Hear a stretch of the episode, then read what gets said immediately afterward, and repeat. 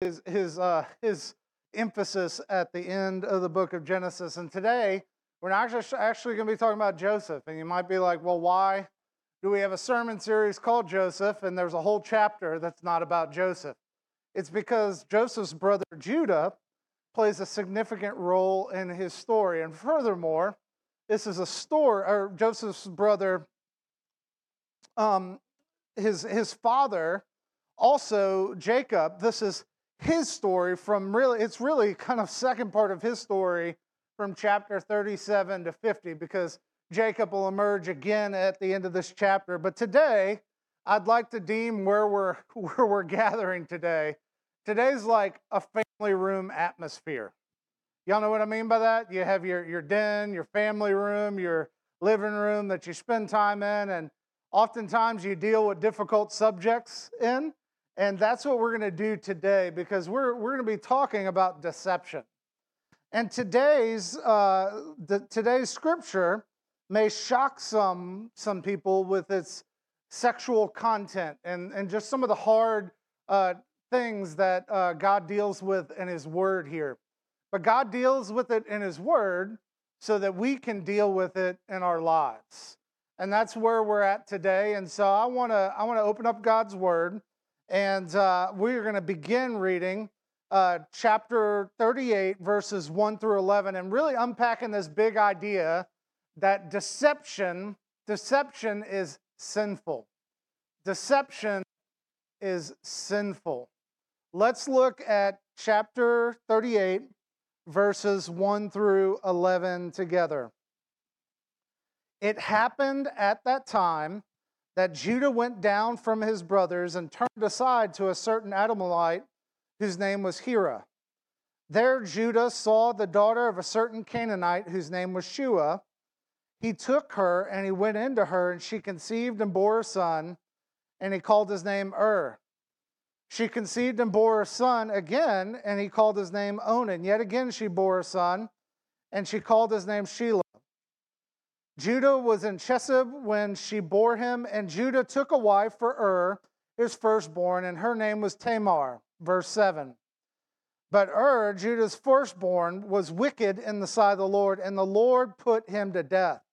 Then Judah said to Onan, Go into your brother's wife and perform the duty of a brother in law to her, and raise up your offspring for your brother. But Onan knew that the offspring would not be his so whenever he went in to his brother's wife, he would waste the semen on the ground so as to not give offspring to his brother. Verse 10 And he did what was wicked in the sight of the Lord, and he put him to death also. Then Judah said to Tamar, his daughter in law, Remain a widow in your father's house till Shelah, my son, grows up, for he feared he would die like his brothers. So Tamar went and remained in her father's house. Deception is sinful, and what we see in these first 11 verses is deception is destructive. Deception is destructive. It literally destroys lives, it destroys God's purposes in our lives, it gets in the way of what God has called us to do. We have in this chapter another troubled insight to the house of Jacob and his sons. We see his well, we see Joseph was sold into slavery. Last week, this week, we see his brother, Judah, the one who's like, hey, let's not put him to death. Let's sell him into slavery so we can make some money. We see Joseph's fourth son, Judah, uh, at work here doing what he feels is right to himself and not what God has called him to do. And so we see the connection literally in the first verse when it says it happened at that time. This, this chapter is not in Joseph's story by accident. This chapter is pivotal to Joseph's story. This chapter is pivotal to the story that God is writing in each and every one of our lives as he deals with sin and deception. And as especially in a world like ours that deals with sexual sin a whole lot, we as the church cannot be afraid to address it not just with uh, our families, but even in the context of the church. So I apologize. Today's message may be a little bit PG 13, but we have a Bible that's very real. And uh, I pray that uh, you would look at today's scripture and you not get distracted by the sinful things that happen, But what is the big idea that God is calling us to? God shows us the depths of depravity so that we know what to avoid and we know how to follow him faithfully. So Judah leaves. Judah leaves his family. This kind of echoes Joseph leaving his family. Joseph had just departed and uh, it, it was enslaved and was being brought to Egypt. Judah departs his family and actually heads southwest of Bethlehem, 12 miles, and, and he finds an Adullamite. He finds a friend of his, Hira, and we're going to see Hira's uh, in this story, actually only in this passage in all the scripture, but he finds a good friend. He also finds himself a wife, uh, a, daughter of a, a Canaanite, Shua. Shua's name literally means to cry for help. So rather than crying to God for help and doing what God had commanded him to do as one of his chosen sons, what Judah does instead is he tries to find his, his help away from his family in a pagan environment. At this time, the law, uh, as we have in the rest of Scripture, like the book of Leviticus, had not yet been given. But what we do know is that earlier in the story, Isaac and Rebekah had forbidden Esau to marry a Canaanite. Furthermore, Jacob had, had they forbid Jacob to marry outside of their clan. The reason for this is not that God frowns on, on interracial marriage. The reason for this in this context is that God's people were easily swayed by the pagan people around them. So God said, avoid them at all costs. So what we see here is that, is that Judah does not do that. Judah goes and he takes himself a Canaanite wife. And we see that they have three sons. Ur, whose name he could, the, y'all, y'all know how hard it is to name a kid? He, he sees his first kid come out, he's like, what are you going to call him? Ur, you know? what a name, right? So Er's name means watchful. Um, and furthermore, maybe uh, we see that God was watchful over Ur and saw all that he did when Ur thought he could do what was evil in the sight. We know very little about Ur. He, he died immediately for doing evil in the sight of the Lord. But Ur was given a wife named Tamar. Uh, King David also has a daughter named Tamar, different Tamar here. But Tamar, uh, we don't know much about her either. It's assumed Possibly she was a, a Canaanite herself. Uh, her name means palm tree, so perhaps she was very pretty.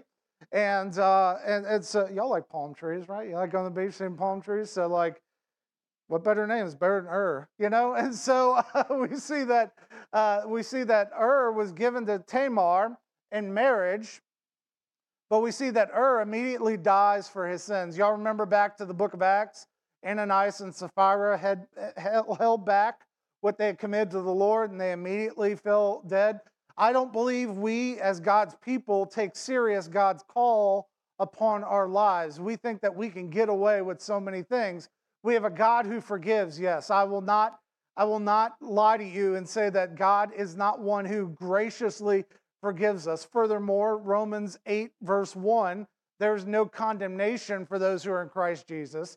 And this is the good story, the good news of the story is that it does not matter what we do now as God's people. What really matters is what He has done for us. And this is what the Old Testament is showing us is that God's people tried to do things their own way, and it ultimately ends in disaster. So Ur dies, and Judah says to his next son, Onan, Go in and take Tamar as your wife and perform your marital duties to her. Now, that may seem weird, you know. Uh, nowadays, we don't have that custom of like, if someone dies, take in the other woman as her wife, you know. I don't know if you have a brother or sister in law, can you even imagine it? You know what I mean? Like, but back in that day, there was a thing called levirate marriage. And we see this in the book of Ruth. If you've studied the book of Ruth, levirate marriage was a way that is actually probably something that even existed before, uh, before some of the commands given towards it in Deuteronomy. But we see that levirate marriage was a way to protect widows. Women didn't have the, the, the status that we do nowadays. And so a woman was dependent upon her man for survival. This is the story of the book of Ruth, if you've ever studied Ruth.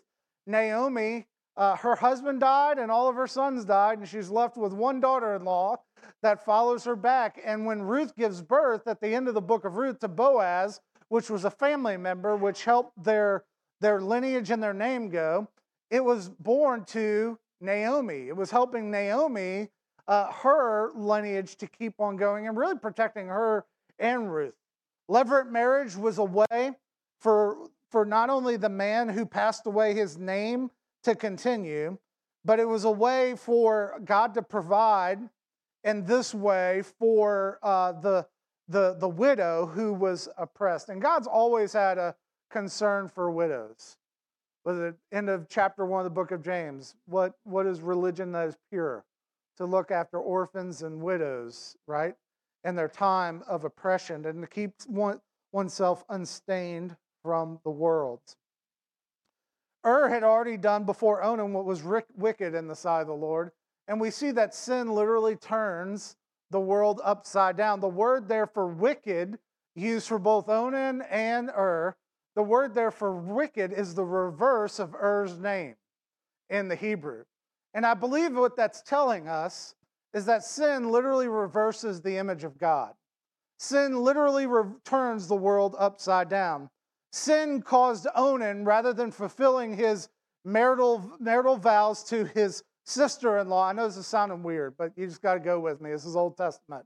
Rather than, uh, rather than fulfilling those vows, he deceived her and even his father, who had promised his son to her to take care of Tamar.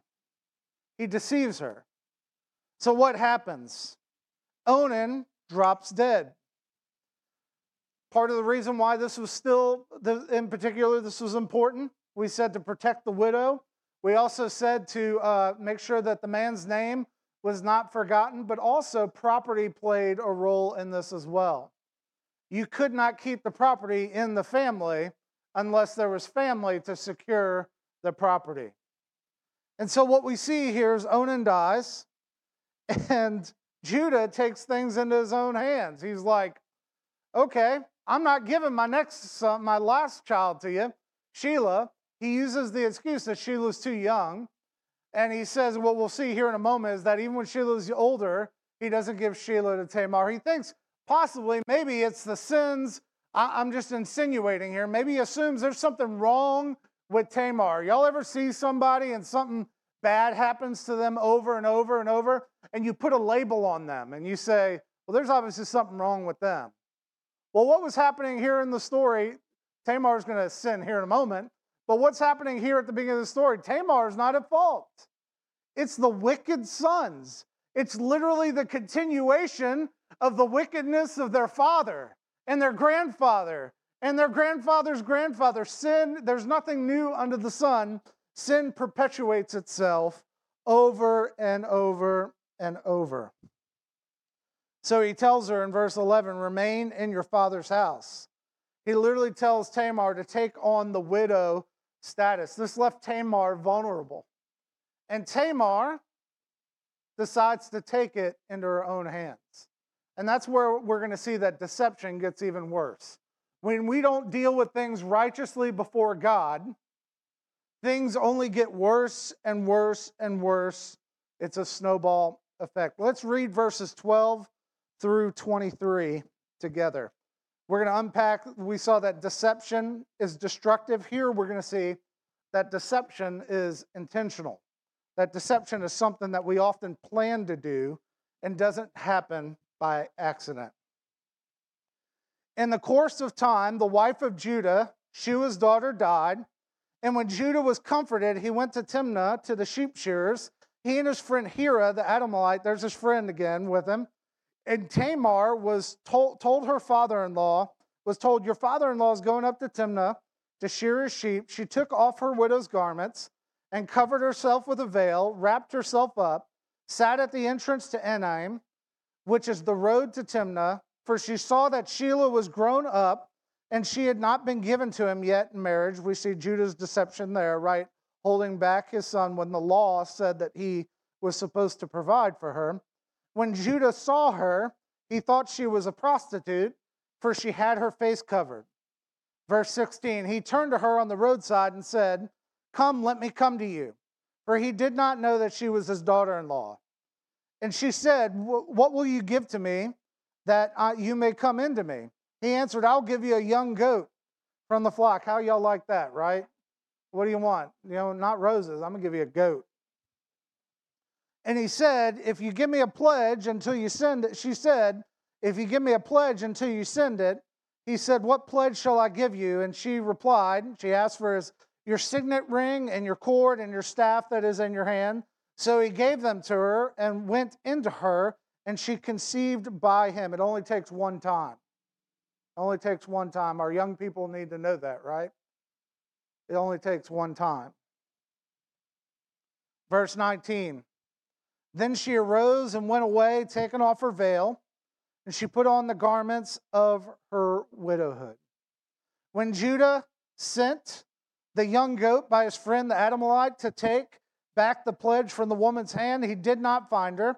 And he asked the men of the place, Where is the cult prostitute who was at Enaim at the roadside? And they said, No cult prostitute's been here. So he returned to Judah and said, I have not found her. Also, the men of this place say, No cult prostitute has been here. And Judah replied, Let her keep her things as her, as her own. Let her keep the things as her own. And we shall, so that we shall not be laughed at. You see, I sent this young goat and you did not find her. Deception is intentional. What we see is that Tamar takes matters into her own hands. But Tamar is not the only one deceiving here. Judah is deceiving as well, yet again. And what we see is that Judah acts impulsively throughout the, these, this early part of the Joseph story. Judah acted impulsively in the previous chapter when he said, Let's just sell our brother into slavery. Let's make some money off of him. Because if we kill him, one, he's our own flesh and blood. But if we kill him, what are we left with? A sad, a sad father. Well, let's have a sad father and money while we're at it. That's the person that we're dealing with. That's who Judah is. So, Judah, and, and so you might read the story and you see that she puts on her, she takes her widow's garments off and she puts on a veil. You might be like, oh, well, she's, you know what? She's, uh, she's hamming it up for him to catch her on the roadside. Now, Tamar is at fault. She goes and she sits at the roadside the roadside, just as it is nowadays in a sketchy, well traveled part of town, is where those of disrepute do business. Y'all drive around the city and see that at times. You know, it's there's nothing new under the sun. And so she sits at the side of the road. But this is what makes Judah's infraction even worse. I think sometimes Tamar gets too much of a negative. I'm not defending Tamar at all. Tamar did evil. Uh, not only did Tamar's two husbands do evil, she did evil herself as well. But she puts on a veil.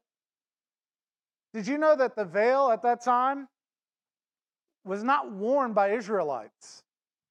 It was not common. Like the veil was put on by those who were betrothed in marriage. So the veil conce- concealed who Tamar was. You could only see her eyes, Here's another irony Enaim, the place in which she was stationed at, literally means eyes. So all he could do was see her eyes. And when he looks into her eyes, all he can see is his own gratification. He doesn't see the betrothed woman. Y'all get this? She's by herself on the roadside. Yes, she's in a sinful state. Maybe she put on her betrothed, and I'm not defending her, I promise this, but maybe she's trying to send him a message that I'm already betrothed to somebody, and it's your own son, Shelah. And since you're not giving Shelah to me, I'm going to take matters into my own hands.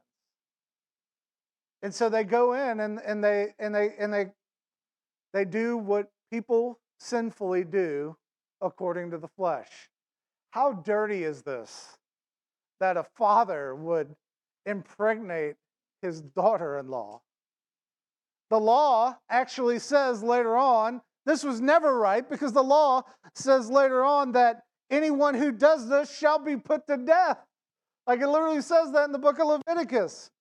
No one should lie with his daughter in law. This is not the way that God created us to be. Leviticus 18:5. You shall not uncover the nakedness of your daughter in law. Leviticus 20, 20, verse 12. And you both shall surely be put to death. Sin has to be dealt with. But you say, oh, he didn't know it was his daughter in law. Well, don't do things the way opposite of the way that God tells you to do it. When you take matters into your own hands, it ultimately leads in deception and destruction. It's intentional. How y'all, we all the time are like, oh God, I did it again. But our hearts are intentionally trying to disobey and hurt God. Here's how they're intentionally doing that because we're more worried about the way that I feel.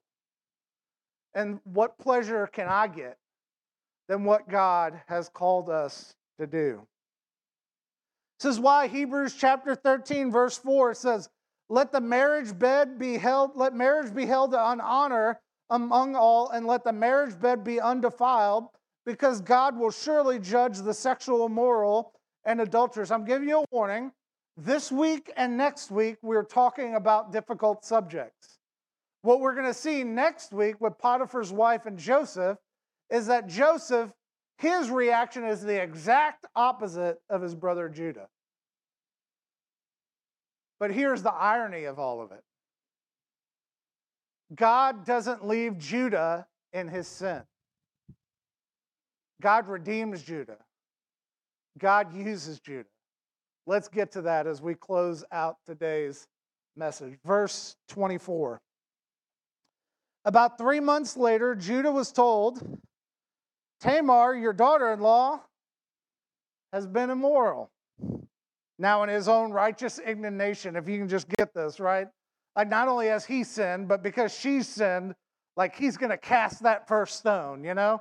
Rather than taking the log out of his own eye, right? He's looking at that speck in hers, and he says, Moreover, she's pregnant by immorality. Why was she immorally pregnant? Because she was betrothed to Shelah. But yet, Shelah, and this is Judah's deception too, because there was nothing in Levirate law or Levirate marriage that said that a son had to take her. Like that other members of the family could, if he felt that Shelah was too young, he could have gone to an uncle, a brother, or somebody else in the family. That's what we see in the story of Ruth, right? Boaz is not a direct relative, but he's a distant relative. So Naomi acts in the exact opposite way that we see Judah acting here. Judah is literally withholding Tamar's protection for his own selfish benefit.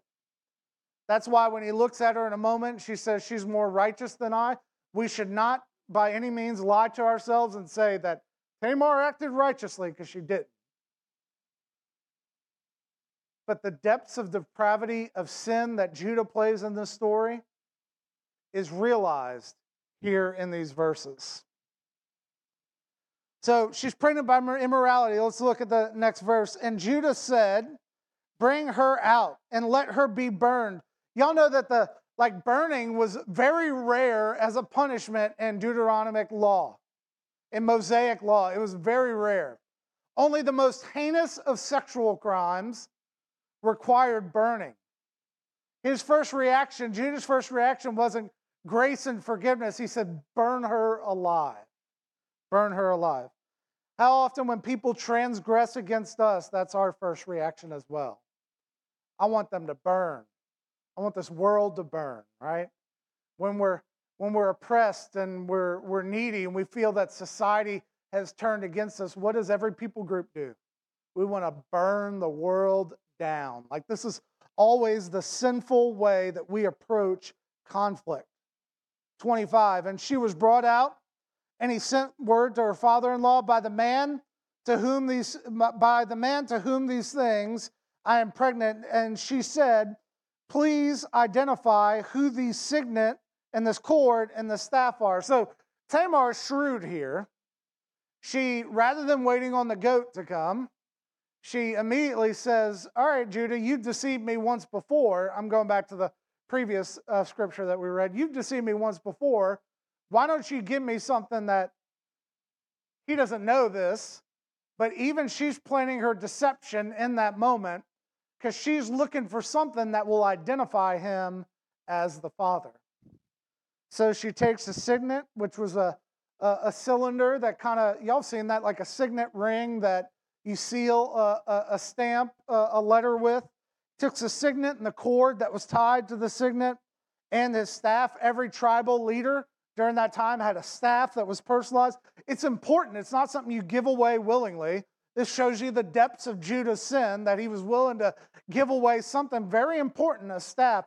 If you're a shepherd and you're in the wilderness, don't you think a stick is a good thing to have, right? It's like if you're on a trail and you find that really good stick and you know that stick can protect, and you're like, it's the first thing I'm going to give away when the sexual opportunity arises. And that's what happened.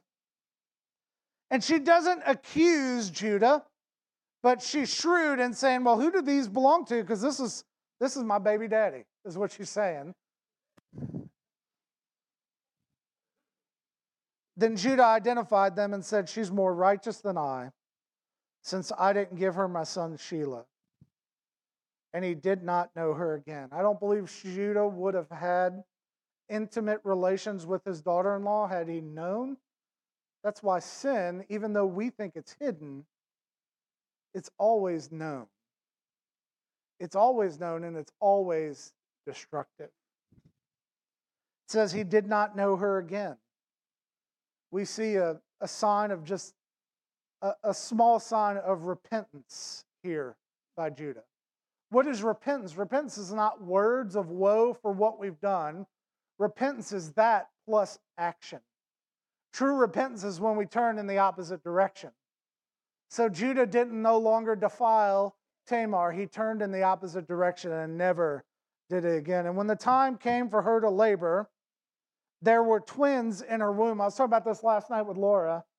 Did you know Rebecca and Tamar are the only two women in Scripture who have twins? So God's showing something here.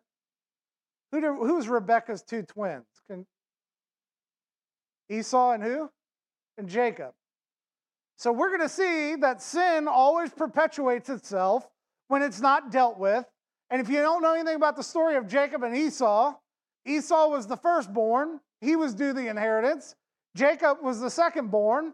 And what did Jacob do? He deceived his father in his old age to steal the blessing from his brother.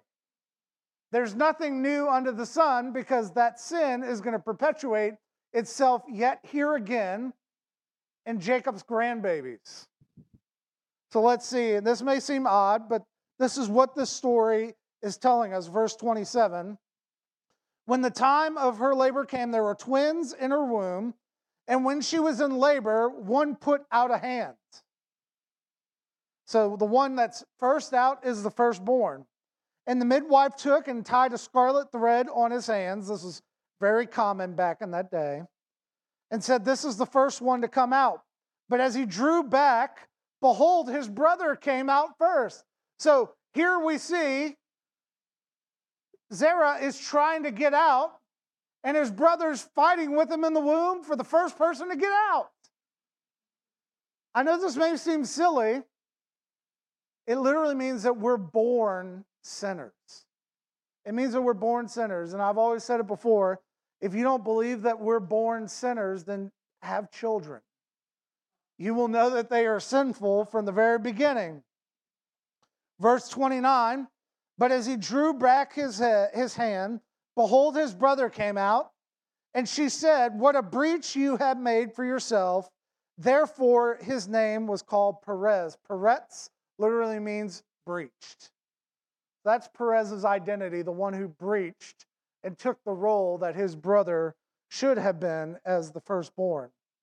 Afterwards, his brother came out with a scarlet thread on his hand because he was the firstborn, and his name was Zerah.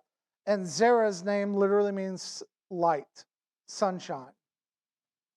So we see, even then, when we're, impre- when we're oppressed and those who are sinful battle to be in front of us, God's light still shines on us And so, what we see as we end today's message is yes, deception is destructive. Yes, deception is intentional, but deception is overcome. It's overcome. And y'all want to know how deception is overcome? It's like in the book of Revelation it's overcome by the blood of the Lamb and the word of our testimony. Here's how it was overcome. Three months later, she conceives, or she conceived. Three months later, she began to show. God or, God's not causing all these sinful things to happen, but God is behind the scenes orchestrating all of this for the good of all those who are involved. Remember that God had told Abraham, this is their distant relative, God had said, through you, all the nations of the earth will be blessed, and you will be blessed. Furthermore, David is told that through you, there will be a king that will reign eternally. So do this with me. Turn to Matthew chapter 1. Take your Bible, turn with me to Matthew chapter 1. Matthew chapter 1.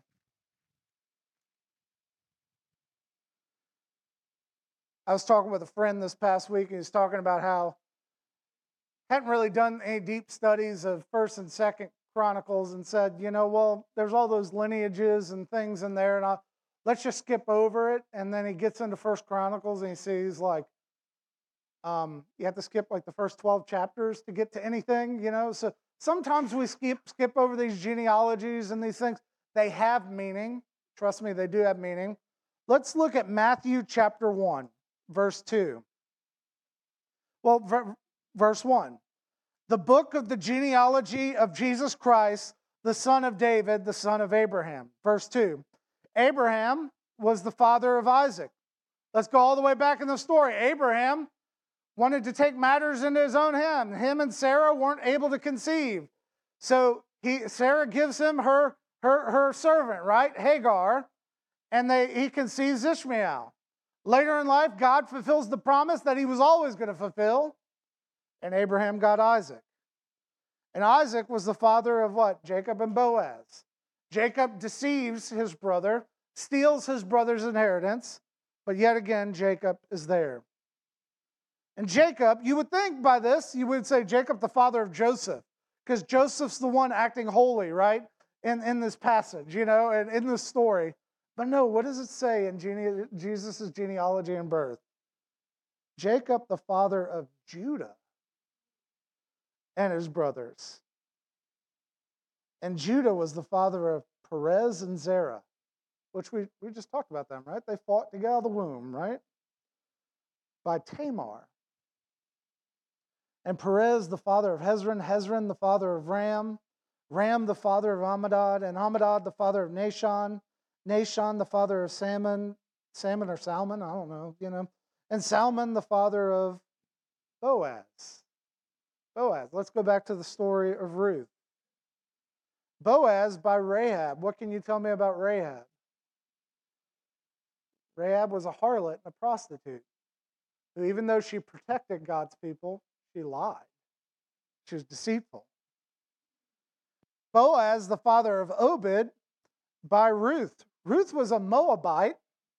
Get this Ruth was not an Israelite, Ruth was a Moabite. The Moabites descended from Lot's incest with his own daughters. This is how good God is. He takes the most sinful depravity in our world and he works it out for the good of his people. Obed, the father of Jesse, Jesse, the father of David, the king. David was the father of Solomon by the wife of Uriah. What can you tell me? Who's the wife of Uriah? Bathsheba. David had Uriah basically put to death by sending him to the front of the lines in battle. Takes his wife Bathsheba, sleeps with her. Their first child dies, but God, by his grace, gives him Solomon. Solomon, the father of Rehoboam. Rehoboam, the father of Abijah, Abijah the father of Asaph, Asaph the father of Jehoshaphat, Jehoshaphat the father of Joram, and Joram the father of Uzziah, and Uzziah the father of Jotham, Jotham, the father of Ahaz, Ahaz, the father of Hezekiah. We know Ahaz was an evil king, and Hezekiah, the father of Manasseh. Manasseh, the one who had babies literally killed in his kingdom. We talked about that when we were in Zephaniah. This is why it's, this is why it's important to study the whole Bible. It's because it all plays a part in the story that God has written and is writing in our lives. And Manasseh, the father of Amos, Amos, the father of Josiah, the, well, you know, Josiah became king at a very young age, and he restored what was right in the land. And then Josiah, the father of, of Jeconiah and his brothers who, were, who did evil at the time of their deportation to Babylon. And at the time of the deportation to Babylon, Zechariah, the father of Shealtiel, Shealtiel, the father of Zerubbabel, Zerubbabel, the father of Ahubab, Ahubab, the father of Eliakim, Eliakim, the father of Azor, Azor, the father of Zadok, and Zadok, the father of Akim, Akim of Matthan, and Matthan, the father of Jacob. There's another Jacob in the story, right? And Jacob, the father of Joseph. Now we see a real Joseph entering the scene. Joseph, the earthly father of Jesus, the husband of Mary, of whom Jesus was born, who is the Christ. God uses all of this sinful situation to bring about the goodness of his plan for all time so that we might be saved. That is how deception is overcome. It doesn't matter what you do in your depravity, it doesn't matter what you do. It matters what God has done. God so loved the world that he gave his only son, Jesus, that whoever believes in him wouldn't have to perish but would have everlasting life. So God forgives the person who sleeps with his daughter in law. God forgives the person who's in prison for wrongdoing. God forgives. It doesn't mean that there aren't consequences to our sins. There are consequences. As Christians, we don't go keep sinning. No, we become like the sinless Savior. We bow at his feet and we trust in his Holy Spirit. We read his words, we pray, we share in all that he has called us to do. And day by day by day, as we trudge along until we reach him in eternity, he is with us always to the very end of the age. That's the good news to this story. Deception is destructive, but Jesus is a restorer. That's where all the scripture points. So you may look at a story like today and say, okay, I, here's my deal. Like Chris and I were joking about this, like some of the, even last week, some of the difficult stuff in the passage. What'd you learn at church day, right? You got asked that at Sam's last week. What'd you learn at church day? I learned about stuff spilling on the ground and, you know, uh, sleeping with, you know, uh, sister-in-laws. No, no. What did you learn at church today? God overcomes all of that crap. God overcomes every sinful thing in our world through his son Jesus. That's the story. So today I would ask would you follow that Jesus? It doesn't matter if you have been as sinful as Judah or Tamar or Perez or, or whoever else in the story. There is no condemnation for those who are in Christ Jesus. He doesn't look at you as a harlot, he looks at you as his. He doesn't look at you as a sinner, he looks at you as a son. Let's follow that father today. That's why we call this family church, because we have an incredible father, a good, good father who has never given up on us and never will.